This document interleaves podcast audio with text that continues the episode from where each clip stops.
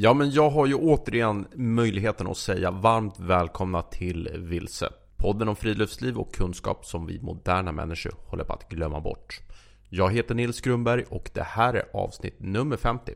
I det här avsnittet ska jag träffa en, en gammal vilsefavorit, eller gammal och gammal. Det är andra gången vi har äventyraren Peter Persson här. Han är väl Sveriges främsta YouTube-äventyrare skulle man kunna säga. Eh, som genom sina filmer har inspirerat tiotusentals eller kanske hundratusentals människor om att ge sig ut i natur, naturen och att upptäck, upp, upptäcka och uppmärksamma våra urskogar. Eh, vi ska snacka om Peters senaste äventyr i gränslandet mellan Sverige, Norge, Finland och Ryssland. Eh, vi ska såklart också prata en hel del om friluftsprylar, eh, Peters skadade finger och mycket mer. Jo, sen har jag en liten naturdipp just nu så Eh, jag sitter ju mest hemma och kollar på det här Jaktliv som jag nämnde i förra eh, avsnittet eh, på SVT Play. Det är ett tips, ett trevligt finskt program om jakt och fiske. Vi ska se om Peter kan råda bot på den här naturdippen. Innan vi drar igång vill jag säga några ord om sponsorn Hamvag. Vi ska prata om vård av kvalitetskängor i läder som jag tror kan vara intressant för eh, faktiskt alla som lyssnar på den här podden. Det här avsnittet är alltså sponsrat av Hanwag. Hanwag är en tysk kängtillverkare med säte i Bayern nära München. Där har man tillverkat kängor i snart 100 år. Eh, och idag ska vi som sagt prata lite grann om hur man vårdar ett par kvalitetskängor. Vi har ju tidigare varit inne på det här med att eh, eh handverkskängor antingen tillverkas som randsydda eller en, en, så kallad cementerad funktion. De här metoderna möjliggör att man kan byta sulan om den tar slut. Eh, men kvalitetskängor från Hanwag behöver också omvårdnad för att hålla länge och fungera optimalt. Så den, den, första frågan man kan eh, fråga sig eh, om man köpte bara nya kängor.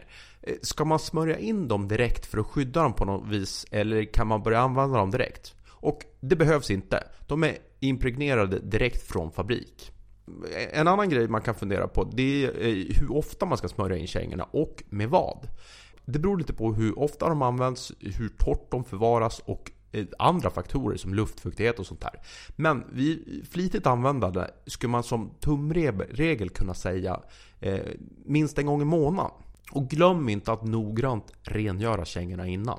Man ska inte använda olja eller fett utan man ska använda vax. Olja och fett mjukgör kängan för mycket eh, medan vax vårdar och skyddar ytskiktet. På Naturkompaniet och andra välsorterade friluftsbutiker finns vax från Hanwag. Hanwag rekommenderar också att kängorna regelbundet behandlas med en impregneringsspray. Eh, Hanwag har en egen som är fri från fluorkarboner. Är det något annat man ska tänka på? Jo, det här tycker jag är ganska intressant. Det här eh, gummit som skyddar nederdelen av kängan, det bör återfuktas någon eller några, några gånger per år med till exempel en silikonolja så att de inte torkar ut eller spricker. En annan grej man kan tänka på med, med, med kängor är att förvara dem på en mörk plats. Alltså till exempel eh, eh, in i garderoben där det inte är för varmt. Eh, en gammal grej man brukar säga är där smör smälter, där brinner skinn. Så, köp kvalitet. Produkter som håller länge är i regel det bästa miljövalet. Men kom ihåg att även ett par kvalitetskängor behöver lite omvårdnad för att hålla länge och fungera optimalt. Eh, nu ska vi ta in Peter Persson, han är på gång, eh, perkulatorn står och puttrar, så snart är det dags.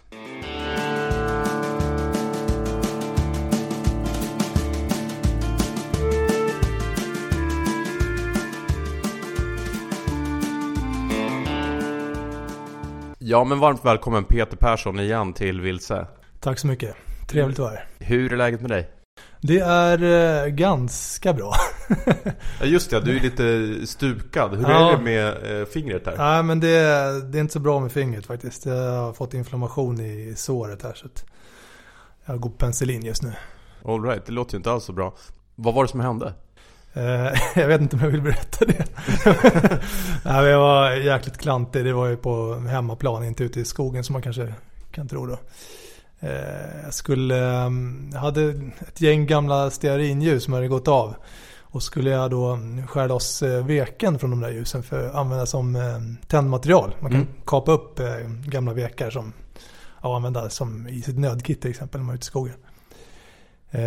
Men jag slant lite där med morakniven. När jag skulle skära i det där ljuset så jag satte kniven rätt i fingret. Eh, så det var ju jävligt djupt. Eh, gick nästan ner till senan. Men gud. Ja, vad- men den klarade sig.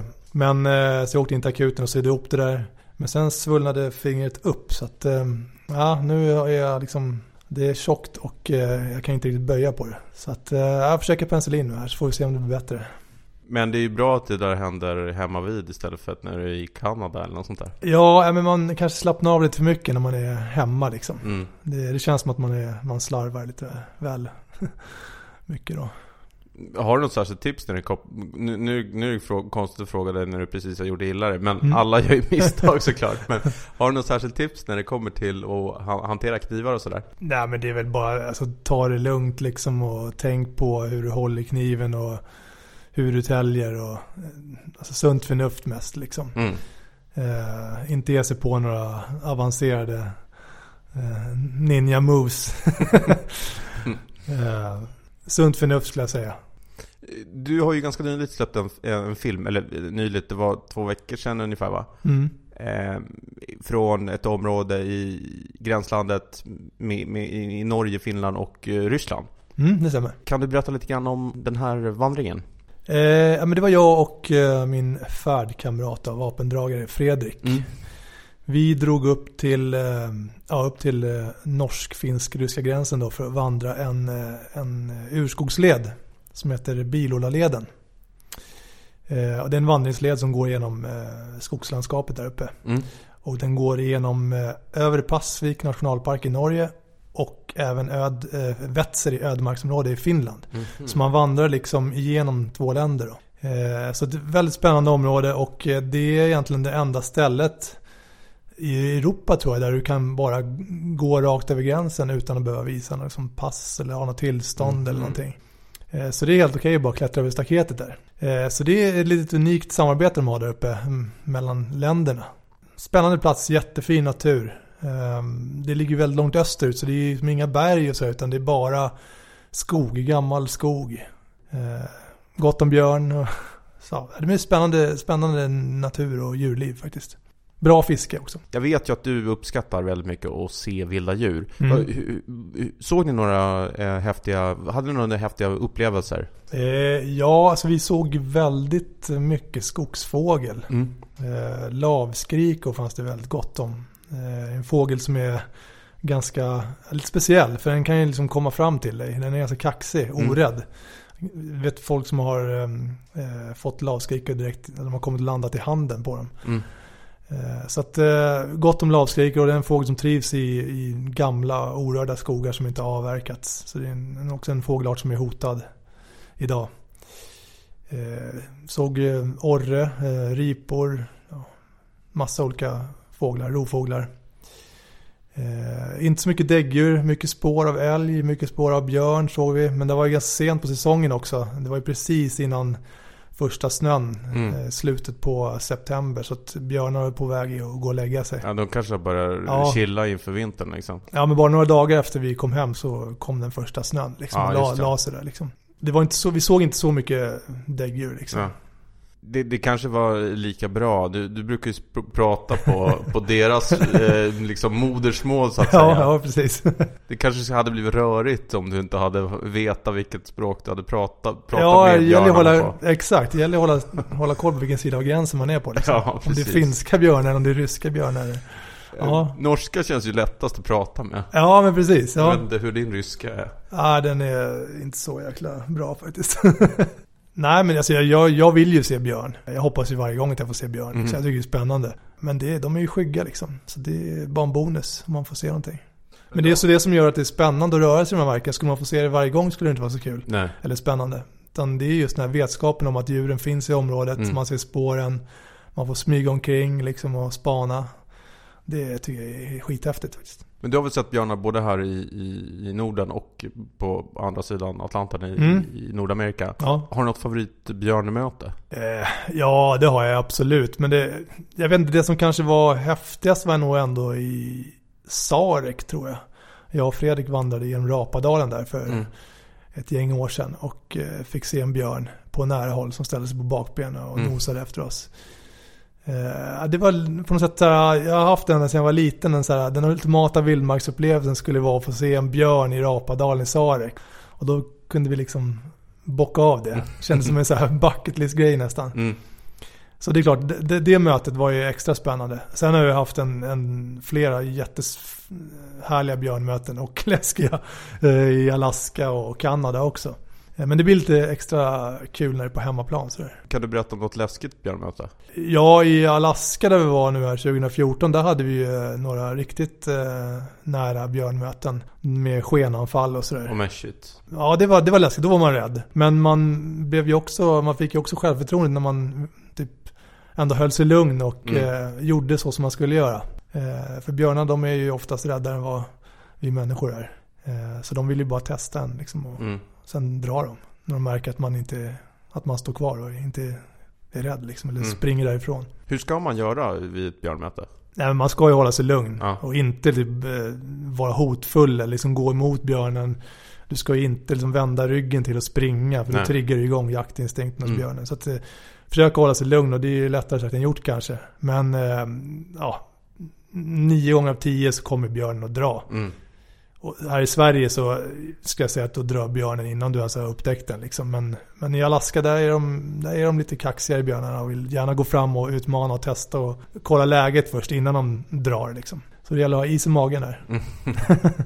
men det är lustigt det där hur rovdjur beter sig. Alltså det spelar ingen roll vilket liksom muskulärt övertag de än har. Nej. Ser de, alltså möter de ett annat djur som agerar med, med liksom självförtroende. Ja. Alltså, man ser ju sådana här dårar som simmar utan bur med vithajar till exempel. Mm. Som kan liksom väga uppemot två ton. Mm. Och ändå så eh, agerar man med självförtroende och inte liksom simmar iväg i panik. Ja, absolut. Då kanske de utmanar en lite grann, men det, det, det är ju liksom de håller ju ändå avståndet. Ja, det är inte alltid storleken som har som betydelse eller avgörande Nej. liksom. Utan man har sett, det finns ju små djur som kan skrämma iväg bra mycket större djur. Mm. Eh, så att, ja, men jag, jag, absolut, när det handlar om björnar i alla fall så då, då är jag ganska, ja, har ganska bra koll på att man ska försöka ta det lugnt liksom. Visa att man är där, liksom göra sig stor men liksom inte vara hotfull på något sätt. Liksom. Nej. När jag tittar på den här senaste filmen som du gjorde därifrån. En grej jag, jag tänkte på är att alltså, trots att själva miljöerna kanske inte var så här eh, häpnadsväckande och episka. Mm. Ja, det var nog det jag gillade mest med den här filmen. Alltså se de här jättelika tallarna och de här eh, döda träden och, och hela den här, döda träden som står, alltså riktig mm. urskog. Mm. Eh, så det gillade jag verkligen med den här senaste, senaste filmen. Mm. Jag tror för min del är det för att jag liksom känner igen det lite grann. Mm. Eh, och då vet jag hur unikt det är. Mm. Ja men det, jag, alltså, jag tycker sådana här skogsturer är underskattat. Jag tror att eh, idag så är det, det är så få människor som har befunnit sig tror jag, i en, en liksom, riktig så naturlig skog. Alltså, de, de, flesta skogar i Sverige idag är ju påverkade liksom. Mm. Eh, planterade eller liksom har ju varit avverkade någon gång. Eh, så att jag tror att speciellt de som växer upp idag tror nog att ja, men det är så här skogarna, en naturlig skog ska se ut. Liksom. Mm. Det ska, de ska stå på rad träden och det springer omkring någon älg sådär och någon hare. Mm. När man går i en sån här gammal skog så det ju, finns ju otroligt mycket mer att, att titta på. Och, mm. och, det är jäkligt spännande faktiskt. Det är mm. en helt annan variation i naturen. Liksom. Eh, så det är inte bara i fjällen det är vackert. En annan grej jag tänker på är att alltså, ni båda, du och Fredrik, såg rätt lösa och lediga ut. Mm. Trots att ni hade ganska mycket prylar mer. Alltså mm. ni hade en tältkåta, jag såg att ni hade en eh, Kamin. Kaffekanna, kamin, mm. precis. Och även fiskeutrustning. Mm. Va, kan du berätta vad, vad du hade för utrustning, eller vad ni hade för utrustning? Ja, alltså dagens, alltså den moderna utrustningen nu, den är ju väldigt lätt. Mm. Eh, så att vi hade ju, alltså våran kåta och kamin vägde ju totalt bara 2,8 kilo. Eh, och jag menar, delar man det på två personer så blir det inte så mycket att släpa på. Nej. Och det packas ju väldigt kompakt också. Eh, och mitt fiskekit är också väldigt kompakt och smidigt så här, och perfekt när man vandrar. Eh, så att, och det, kåtan och kaminen var från ett varumärke som heter Seek Outside. Mm. från USA, mm. tillverkat i USA. Eh, de gör sådana här lättviktskåtor och Mm. titankaminer. Och det gör att man faktiskt kan bära med sig en, en liksom, riktigt lyxig liksom, setup. Mm. Även på en vandring. Så det är inte bara för så basläger och för fiskare och liksom vinterturer och sådär. Mm. Utan här kan, man ju, här kan man ju stoppa i ryggsäcken och Mm. ha med när som helst. Fast det kanske passar, passar allra bäst när man är liksom i, nedanför trädgränsen. Där det finns ved och sådär. Men det såg ändå ut som ni hade hyfsat plats också i den här uh, tältgatan. Alltså ni Ja, det var ett. Ja, ah, okej. Så att eh, vi hade ju gott om plats. Ja. Eh, så att, men jag skulle säga att liksom, vi hade det bra. Två personer med en sån här kamin, då kan man bre ut sig ordentligt. Mm. Ja, Det var, det var lyxigt faktiskt. Fredrik gjorde ju också ett rejält fotbad såg jag. Mm. Det, det var ju rätt blött. Ja. Hur, hur mådde fötterna? Eh, Ja men det, vi klarade oss ganska bra. Eh, Jag tror jag inte blötte ner mina kängor eh, någonting på insidan och det brukar man ju nästan alltid göra. Oavsett om man har Gore-Tex eller vad man än har på fötterna så blir man blöt Mm. Eh, tids nog. Men ja, Fredrik klampade ner där, han var väl ganska blöt där. Men vi, sen hade vi ju efter vägen där så finns det några sådana här eh, ödemarksstugor Mm. som man kan utnyttja. Och där Mhm. fanns det ju kamin och ved Mm. och så där kunde man ju torka upp utrustningen. Ja, just det. Och vi kunde även torka upp utrustningen i våran kåta som vi hade Ja. med oss på kvällarna. Så det, det var ju liksom inte så farligt så. Eh, sen den här leden är ju egentligen, den är ju ganska ny.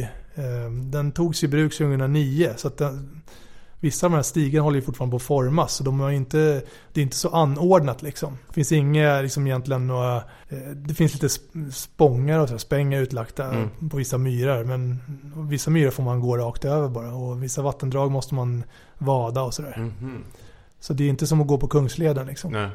Nej men det såg ju också ut som det var väldigt, eh, liksom, hade varit lite människor där. Ja, ja absolut. Jag tror det, det, det, det är inte så många vandrare där på den Nej. leden. Eh, och de flesta går nog typ under sommarmånaderna där det är som varmast Mm. liksom. Ja, men det är jättespeciellt. Jag vet, Passvik nationalpark, de har väl ganska många besökare på sommaren. Mm. Men på finska sidan där, där är det eh, faktiskt relativt fol- folktomt tror jag, Mm. året om. På tal om det där med att slippa folk. Har du något tips om dit man kan åka som kanske inte är, är jättelångt och jättekrångligt men som ändå man kanske får en riktigt bra ja, vildmarksupplevelse? Eh, det finns ju jättemånga ställen. Egentligen så skulle jag säga att alla naturreservat vi har, alltså som ligger utanför, som, som inte är uppe i fjällen, Mm. har ju faktiskt väldigt få besökare oftast. Eh, de är ganska ja, relativt okända. Så där kan man verkligen få vara ensam. Och det beror på var man, eh, var man bor någonstans i Sverige. Men det finns ju alltså massor med naturreservat. Både, ja, de flesta är ju ganska små men det finns även stora naturreservat. Så att om man, man bara googlar lite och liksom söks till de platserna så får man oftast vara själv. Man kan ju tro liksom att de här, typ som Sarek då skulle vara liksom det mest folktomma och vildaste. Men eh, jag har varit på platser som har haft, där det varit betydligt färre människor och har liksom, man fått en, en större vildmarksupplevelse. Så egentligen de här kända ställena, de, är det generellt sett kan man säga att det är mer, mer folk på? Ja, det är det ju absolut. Nationalparkerna speciellt. Mm. Liksom. Det, där kan det bli väldigt, nästan trångt ibland kan man känna på under högsäsong. Men har du något tips nära eh, Stockholm dit man kan åka? Tyresta tycker jag... Jag upplever... Jag flyttade till Stockholm för 12 år sedan eller något sånt där. Mm. Eh, och första gången jag var i Tyresta, det är väl inte riktigt 10 år sedan, men nästan. Mm. Då upplever jag att det var mi- mindre folk än vad det är Mm. nu. Men nu känner jag nog att liksom, när man är där på helger och sådär, Ja, då är det ju. då är det knökat alltså. Ja, ja men det, det, Tyresta har ju massor med besökare. Det är väl typ så här 500 000 om året. Men Mm. det, och där, alltså, man går på de lederna så, så kommer man ju träffa folk. Mm, Eh, mm. Och vindskydden under högsäsong kan vara ganska fulla också. Så att, men eh, ger man sig ut bara om det är lite sämre väder, då är det ganska tomt där faktiskt. Mm. Eh, och jag, det kan vara ett tips också, att våga ge dig ut även när det liksom regnar och liksom under den kallare delen på året. För då kan du få, få de här vindskydden för dig själv. Liksom. Mm. Eh, Men eh, det är en nationalpark, det är många besökare. En Det är en- säkert det populäraste stället i Stockholm att åka till liksom, på Mm. helgerna. Men jag skulle i sånt fall vilja tipsa om, ja, men till exempel som f- jag var- där jag var i vintras nu, Florarnas naturreservat Mm. Utanför Uppsala. Superfint ställe med eh, ja, verkligen så här bra vildmarksfeeling. Ett stort naturreservat med ja, fina vandringsleder, man kan paddla också. Mm. Det finns eh, såna obemannade stugor, små kolarkojor och liksom timmerstugor med kamin. Man kan övernatta i om man inte vill bo i tält. Så det är absolut värt ett besök tycker jag. På tal om det här, jag, jag har en liten utedipp just nu och har inte varit ute i, i naturen så jättemycket. Mm. Har du något tips på hur, hur, hur man kommer igång om man, om man har liksom hamnat ur, ur spår så att säga? Ja, du, du tänker mer på årstid nu eller? Ja, alltså det är ju, just nu eh, är klockan, eh, eh, ja, det är väl mitt i dagen ungefär, någon, någon, någonstans där. Och det är ju, känns nästan som det bara börjar mörkna redan. Ja, ja, men precis. Ja. Den här tiden på året är ju, det är ju ganska bistert liksom. Mm. Det är ju oftast bara grått och, och liksom solen går ner vid tre. Mm, Men jag brukar tänka så här, om jag bara tar mig ut. mm, För det, det är sällan man ångrar att man gick ut, när Mm. man väl är ute sen liksom. Ofta ser det ju värre ut när man sitter och tittar ut genom fönstret. Mm. Då, liksom, men kan man bara ta sig ut, ta det steget, bestämma sig för att fan jag går ut, går ut i alla fall. Då bara komma iväg. Eh, Ett tips kan vara att liksom bestämma dig dagen innan. Alltså packa alla grejerna, lägg fram grejerna, packa väskan och ställ den liksom vid sängen eller någonting. Så liksom, då är det lättare att komma iväg sen när du går upp på morgonen. Eh, för när du väl är på platsen så kommer du tycka att det är, oftast tycker man är helt fantastiskt. Även om det regnar eller är så här grått. Och, bara ta med lite gott käk, ta sig ut till någon, något, någon vindskydd eller någonting, göra upp en eld. Lever livet sen. Det där är ju jättebra eh, råd och tips. Men jag, jag tänkte på en sak som du sa precis innan. Just att nu är ju den tiden när kanske är minst folk i de här områdena. Ja, så om man vill slippa och, och vara jättemånga kring grillplatser eller liknande, då är det nu man ska vara ute. Ja, absolut. Det är, det är ju knappt några människor ute nu, alltså den här tiden på året. I alla fall, det är ju väldigt få människor som sover över utomhus den här tiden på året, ska jag säga. Mm. Och det, det tycker jag är ett ett ypperligt tillfälle. Att ha en bara en tillräckligt varm sovsäck så kan man ju faktiskt ta sig ut till ett fint vindskydd och sova över. Vi ska gå in på lite lyssnarfrågor. Mm. Eh, Mikael Pertman har frågar, frågat om vattenrening. Mm. Eh, vilket system tycker du är bra för svensk skogs jordbrukslandskap och vad bör man tänka på eh, vad gäller rengöring av exempelvis MSR-system med filter? Det är sällan jag använder vattenrenare i Sverige faktiskt. Jag, jag rör mig inte så ofta i typ jordbruksområden och sådär heller. Mm. Utan jag rör mig oftast liksom så långt från civilisation som möjligt. Och där är ju vattnet oftast rent Mm. går att dricka. Mm. Eh, jag har egentligen bara vid några fåtal gånger behövt rena vatten. Mm. Och då är jag oftast med med någon liten smidig vattenrenare. Eh, finns ju till exempel från MSR som du sa där. Eh, finns det den här som heter Vario till exempel. Mm. Eh, jag har haft med mig ett sån här en vattenrenare som har sett ut som ett, jag kommer inte ihåg vad varumärket heter, men det är som ett sugrör bara. Man kan stoppa ner direkt i vattnet och dricka ur. Och annars har jag ju kokat vatten om jag varit osäker då. Mm. Eh, så det kan man ju alltid göra, koka upp vattnet. Vilka tillfällen har du gjort det? Eh, valt Ja men det har varit när jag varit lite osäker då Mm. liksom så här, och när vattnet har varit kanske lite stillastående och sådär. Eh, nu i våras var jag iväg i ett ställe utanför Sundsvall där det fanns lite jordbruksområden i närheten. Och där så kokade jag vattnet faktiskt. Eh, och hade med mig en liten smidig vattenrenare också. Eh, från Grail. Där man pressar vattnet genom, det är som en, en kombinerad vattenrenare och en mugg. Mm. Eh, Så att du, liksom, du pressar igenom vattnet genom filtret så hamnar det direkt i, i liksom koppen så kan du dricka det sen på en gång. Eh, Så det är väl det jag har kört med. Annars har jag haft med mig Utomlands har jag haft med mig lite mer avancerad vattenrenare. Men det, är oftast, det har ändå varit en, en, en smidig som du kan ha i ryggsäcken. Liksom. En Mm. smidig pump. Eh, Från, eh, hade jag med mig från MSR tror jag, eller om det var Katadyn. Men där, de har ju jättebra vattenrenare för när vattnet är riktigt så smutsigt. Eller, så att, det- men oftast är det ju liksom i Sverige har vi oftast rent, rent vatten. Eh, men utomlands så bör man ju alltid ha med sig vattenrenare, absolut. Vet du vad det beror på? Varför har vi rent vatten just i Sverige? Nej men det är ju, vi är ju det är ett glesbefolkat land. Liksom. Ja. Mycket skog, mycket natur. Eh, så att eh, egentligen så är det inte så konstigt.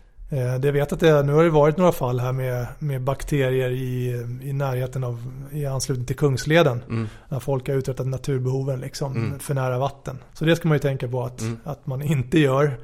Och om man rör sig på de här lite mer eh, välbesökta lederna så ska man nog tänka på det. Att, att där kan ju man behöva rena vattnet även om det, vattnet rinner på bra och Mm. det kommer från, från fjällen. Liksom.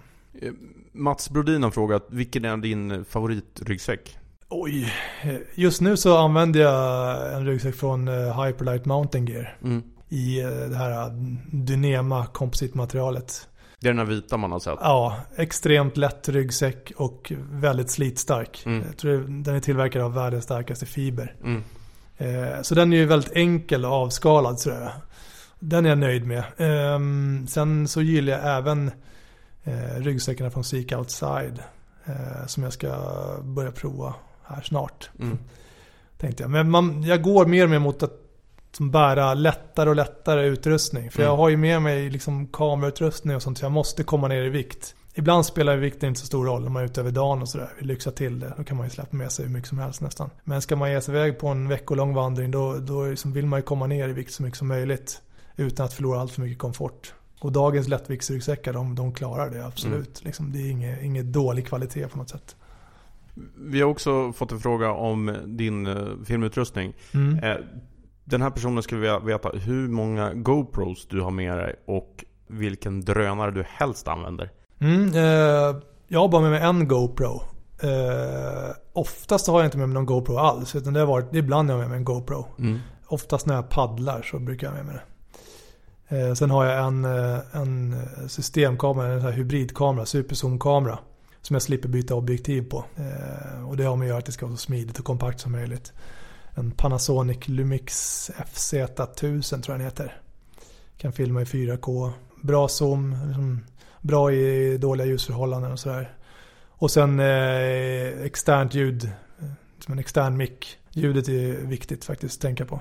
Plocka upp det. För det, det ljudet den mikrofonen sitter på kameran är oftast alldeles för dålig. Liksom. Mm. Jag tror inte jag har hittat en enda kamera som har haft bra ljud, liksom, integrerat ljud. Det är ju lite märkligt att det skulle vara ganska enkel add-on för någon som vill liksom... Ja, men det blir så känsligt när det typ blåser lite och Ja, det, så, ja. att, eh, Mm.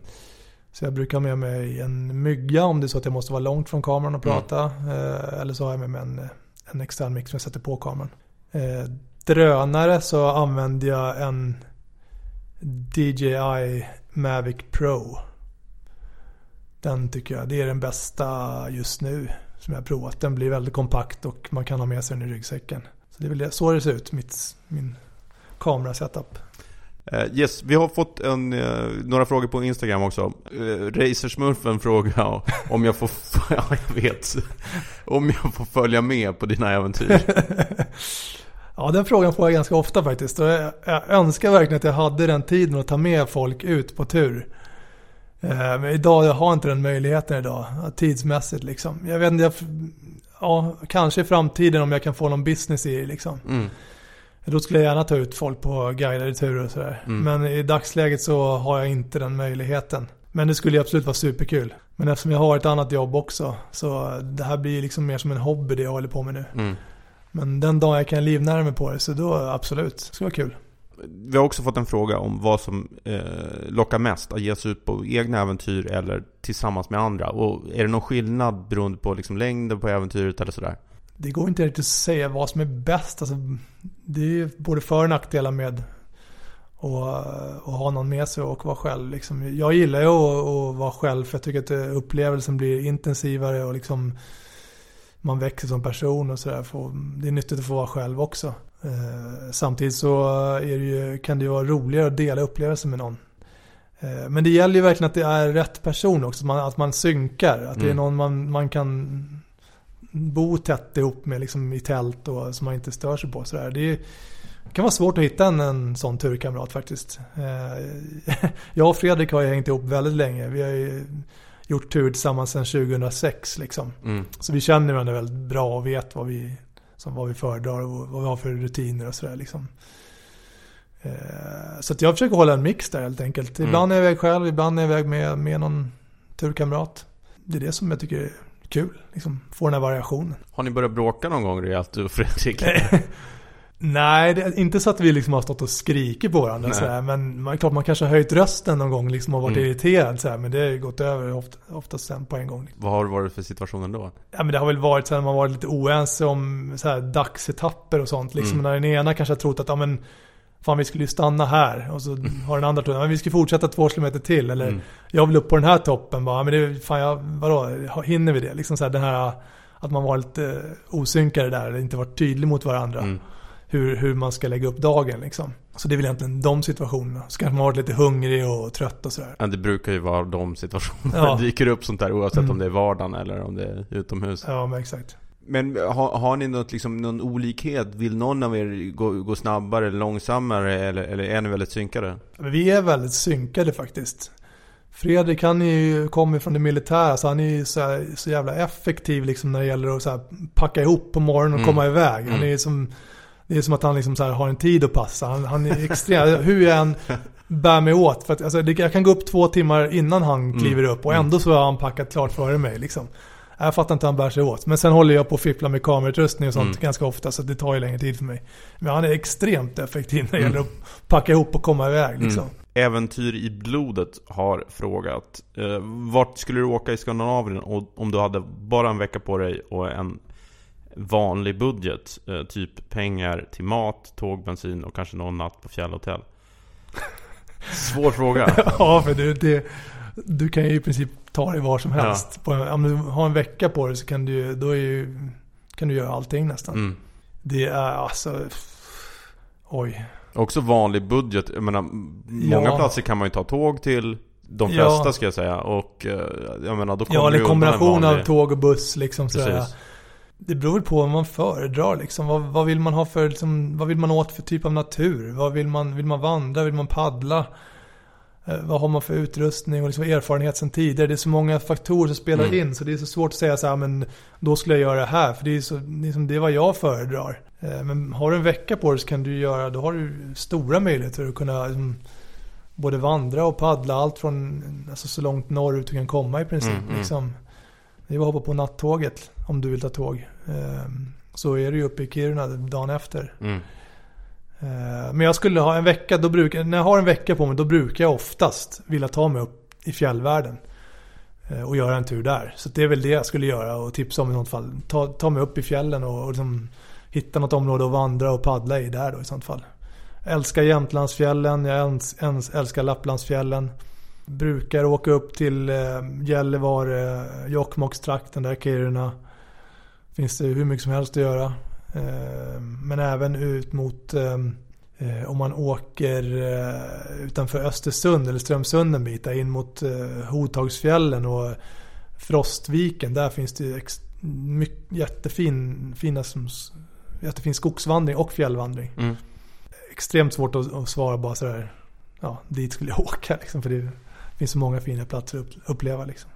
Stadslantis har frågat, är mest fascinerad över hans guldnougat i mandelmassa eller om det är marsipan.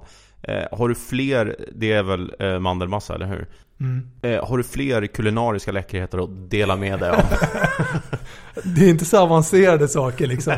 Men det är det som är så jäkla skönt när man är ute på tur. Så här, man uppskattar just de små sakerna. Ja. Det behöver inte vara något avancerat. Det räcker med en chokladbit säger man på strålande. Så, här. Precis så att, äh, men den här mandelmassa-grejen, den, har- den där upptäckte jag på Svalbard för några år sedan. När vi eh, skulle bestiga Newtontoppen där. Och, och vi hade varit ute länge och det, man hade ont i hela kroppen och det var kallt och jävligt. Och då hade vi med oss en sån här en rulle med mandelmassa och en, en tub med nougat. Det var typ 500 gram bara nougat. Som Mm. Man låg och sög på den här tuben som en nappflaska och så käkar man nougat som man käkar typ varmkorv ungefär. Så var så varannan tugga liksom. Tuben, nougatkorven liksom. Eller mandelmassakorven. Mm. Eh, det var väl där egentligen jag började uppskatta det där och tänkte att man kanske skulle baka ihop de här två lite grann. Eh, Men annars så är det kan jag tipsa om um, Ahlgrens bilar på vinterturer. Det är jäkligt gott för när de fryser så blir de så här härligt eh, krispiga. Mm. Så att eh, en, sån här Nalén-flaska med, fylld med Ahlgrens bilar. Så Mm. det, är, gott. De kanske inte blir sådär stenhårda eller? Jo men de blir det och det är det som är gott. Aha, man kan liksom både okej. tugga på dem och suga på Ja. dem. Och det, gärna blanda då så här, liksom salta med de här sura. Så har man en sån här en liters Nalénflaska så fyller man den. Och det här skramlet liksom när man, när man eh, skakar ur som en näve såna här bilar och, och trycker i sig i tältet liksom när vinden viner utanför. Det, Det det, som- det är ett tips kan jag säga. Det blir som Pavlovs hundar med det där sk- skramlet kanske. Andreas Öst har ställt en fråga. Jag tror faktiskt vi har fått en liknande fråga förra gången. Men eh, vi, kan väl ta den. Eh, jag är intresserad av Peters förhållande till sponsorer eller, eller samarbetsföretag eller vilken titel han vill sätta på det. Min uppfattning är att han är en av de friluftsprofiler som synliggör sina sponsorer bäst. Hur eh, planeras det här och hur funkar det och så vidare? Eh, till att börja med så jag har ju egentligen inte några sponsorer. Så, eller jag, har, jag samarbetar ibland med vissa eh, friluftsvarumärken och mm. så här. Då handlar det oftast om att man, man får med sig prylar ut och testa. Liksom. Mm, mm. Det är väldigt sällan man får rena pengar. Liksom. Eh, några större äventyr där har lyckats eh, få spons på liksom, flygbiljetter och sådär. Mm. Men eh, oftast, så, det är, oftast så lägger jag mina egna pengar på det. Mm. Det är min passion för det här, min hobby. Och det är som vilken annan hobby som helst. Det, som, det kostar. Eh, och man får ju prioritera helt enkelt. Men de samarbeten jag har, där är det liksom, man får testa utrustning. Mm. Eh, och så får man säga, de, ofta vill de ju veta vad man tycker och sådär. Om det är någonting som behöver förbättras och sådär. Mm. Eh, så jag försöker ju att ge dem då exponering på bästa sätt. Och, så att det känns liksom också naturligt och att jag liksom faktiskt säger vad jag tycker. Och jag tar inte bara, jag tar inte bara emot grejer för att jag får utan jag, det är bara sånt som jag tycker om själv som jag tar med ut. Eh, så det, det är liksom min ärliga åsikt om, om det jag testar. Liksom. Mm. Men det är väl, vi, vi pratade om det där lite, du och jag, eh, när vi inte spelade in det vid ett tidigare tillfälle.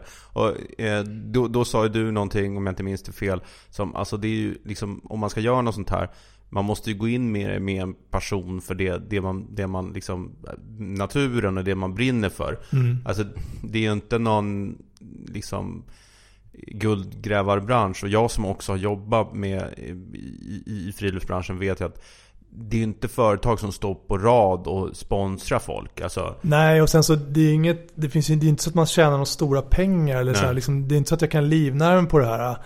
Eh, jag kanske skulle kan välja att satsa då liksom, om jag inte hade haft mitt andra jobb. Mm. Eh, men det är ju väldigt få man säga, äventyrare idag som kan leva bara på det de gör. Mm. Liksom. Oftast har man ju någon annan business också vid sidan mm. av. Så idag vill ju alla liksom pyssla med äventyr och kalla sig äventyrare och mm. liksom leva på sin hobby. Mm. Och det, det, är, det är extremt svårt att göra det liksom. Mm. men sen tänkte jag också säga att man får ju räkna med att liksom ge ganska mycket och ställa upp och, och göra ganska mycket gratis kanske i början. Och man, jag menar, företag vill ju oftast se att man har något konkret mm. att ta ställning till. Mm. Så man bör ju kunna visa upp någonting som mm. är av värde för dem. Liksom. Mm. Det tycker jag man måste tänka på. För det är många, eftersom jag jobbar på Naturkompaniet så vet jag att det är många som skickar in förfrågningar om samarbeten och sånt. Men mm. de kan inte liksom presentera något färdigt eller något konkret så här, som man kan ta ställning till.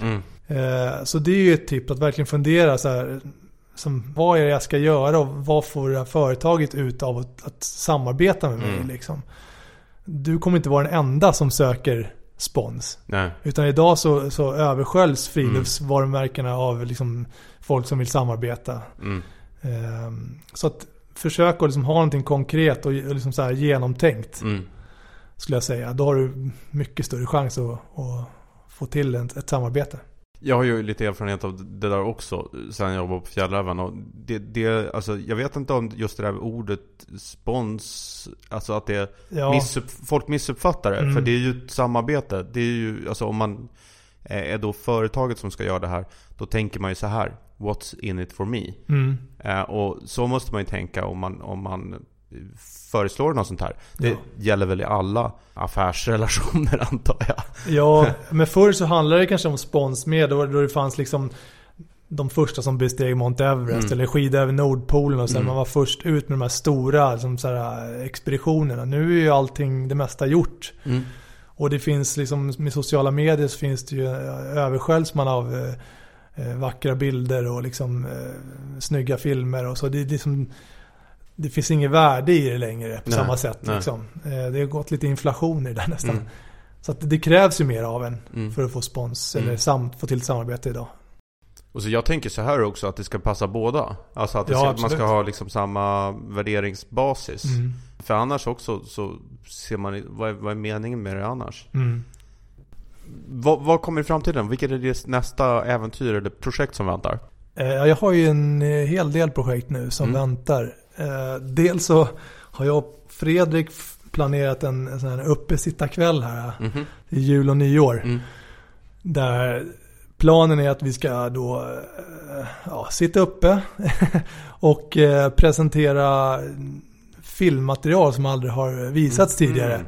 Alltså vi har ju hållit på att spela in film sedan 2006 och vi sitter ju på så, ja, så hur många timmar som helst med Mm. videomaterial. Och det Mm. mesta kommer ju inte med för man klipper ju bort det mesta. Mm. Så det finns ju allt från så här tabbar och misstag till så här, ja, mm, sköna klipp liksom från Mm. olika resor som, som ingen har sett. Eh, och även klippen från några av mina absolut första turer där jag Mm. köpte min första ka videokamera och började som redigera och sådär.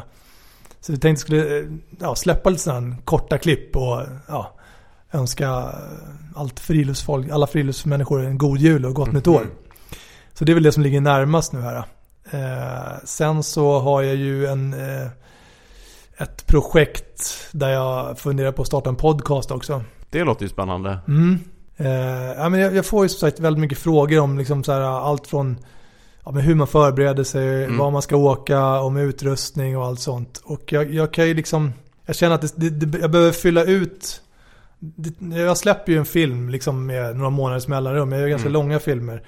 Eh, Men jag, det finns så mycket mer att berätta känner jag. Så att jag skulle vilja fylla ut det här gapet då, mellan Mm. filmerna med, med någonting annat. Där jag liksom pratar kanske mer om, om de här sakerna då. Mm. Utrustning och liksom förberedelser. Och, eh, så då kom jag på idén då att jag kanske skulle starta en, en podcast. Mm. Både prata om, om eh, ja, utrustningstips men även ta med folk ut, till, eh, ut i naturen liksom, Mm. i form av en podcast. Då. Spännande platser. Mm. Så vi får se, det är på idéstadiet än. Så vi får se om det blir verklighet. Fördelen med podd kontra eh, alltså film är att det är bara liksom ett eh, medie att ta hänsyn till. Ja, men precis. Jag tycker det det är ganska nytt ändå det här med poddar. Men det, Mm. jag tycker det är så skönt om man bara liksom tar sig tiden och så här, lägger sig och lyssnar på en podd. Att bara kunna liksom sluta ögonen och bara lyssna. Mm. Det är rätt härligt faktiskt. Så det, jag tror nog att det kan vara uppskattat av Mm. många. liksom. Det tror jag också. Sen så har jag ju även en, eh, en ny liten expedition på gång. Mm.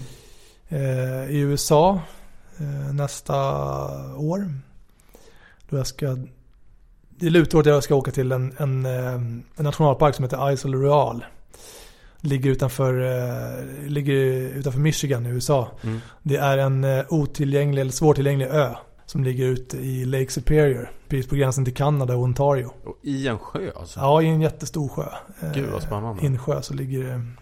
Hur stor är den här ön? Ja, den är ungefär en, någon mil bred men Ja. åt, åtta mil lång. Oj jäklar. Så att, och det går en vandringsled som där man Ja. följer en, en, som en bergsrygg längs med hela den här ön då. Ja.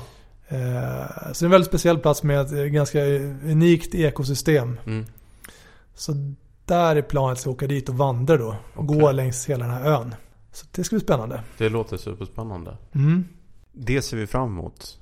Tack så mycket Peter Persson för att du var med. Tack själv. Ha det så bra. Detsamma.